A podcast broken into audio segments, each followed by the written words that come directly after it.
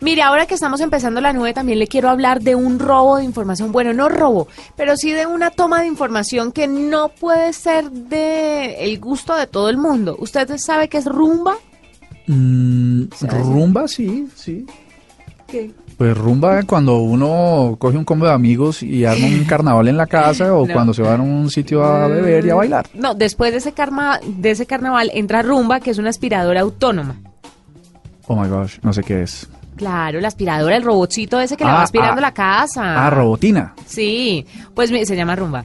Los creadores de la máquina quieren vender los datos y la distribución de los hogares a terceros. La máquina al parecer va haciendo un mapeo de su casa cada vez que va aspirando y lo que quieren hacer ahora es venderle a Amazon y a Apple, por ejemplo, toda la información de su hogar para de esta forma ellos Apple y Amazon ofrecerle a usted tecnología que vaya de acuerdo a su casa.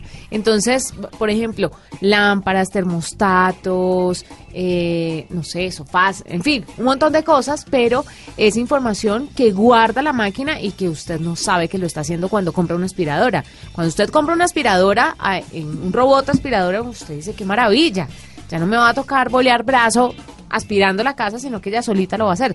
Pero usted no sabe que es que ella va haciendo un mapita de su casa y que esos daticos se los venden a otros. ¿Sabes que sigue siendo un problema la privacidad en todos los dispositivos que tenemos en el hogar? Ellos dicen que van a pedir permiso del usuario, pero Los asistentes personales, las neveras. ¿Te acuerdas esa polémica que hubo con cierta marca de televisores que venían con cámara para Skype y en realidad todo el tiempo estaban enviando imágenes a, a- a esa marca? El tema de privacidad sigue siendo una cosa, Es una cosa muy dura. importante a la que hay que pararle muchas bolas. Es verdad, tiene usted toda la razón y es muy delicado. Ellos dicen, por supuesto, que mm, están haciendo pruebas, que están ofreciéndole esta información a empresas como Amazon, como Apple, pero además de esto lo muestran por el otro lado bonito. Entonces cuentan que, por ejemplo, la aspiradora se conecta con Alexa, que es el asistente personal de Amazon. Entonces le dice, usted como dueño de la aspiradora, le dice, Alexa, por favor, eh, aspíreme aquí la sala. Y entonces sale la aspiradora porque Alexa le ha dado la orden y empieza a recoger todo el reguero que usted tiene en la sala. Ese es un lado bonito de vender la historia. Pero por el otro lado está que usted no sabe específicamente a quién le van a vender eso. A no ser que la empresa le pida a usted autorización por cada... ¿Cómo lo digo?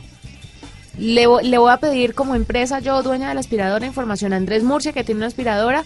Le voy a pedir autorización para que me deje venderlo a Apple, a Amazon, pero después se lo quiero vender a otro, entonces le tiene que pedir autorización. Otra nueva autorización. Claro, tendrían que hacerlo individual y sabemos que eso no va a pasar. Usted va a firmar una única autorización y quién sabe a quién le van a vender todos esos datos y no es tan chévere, la verdad.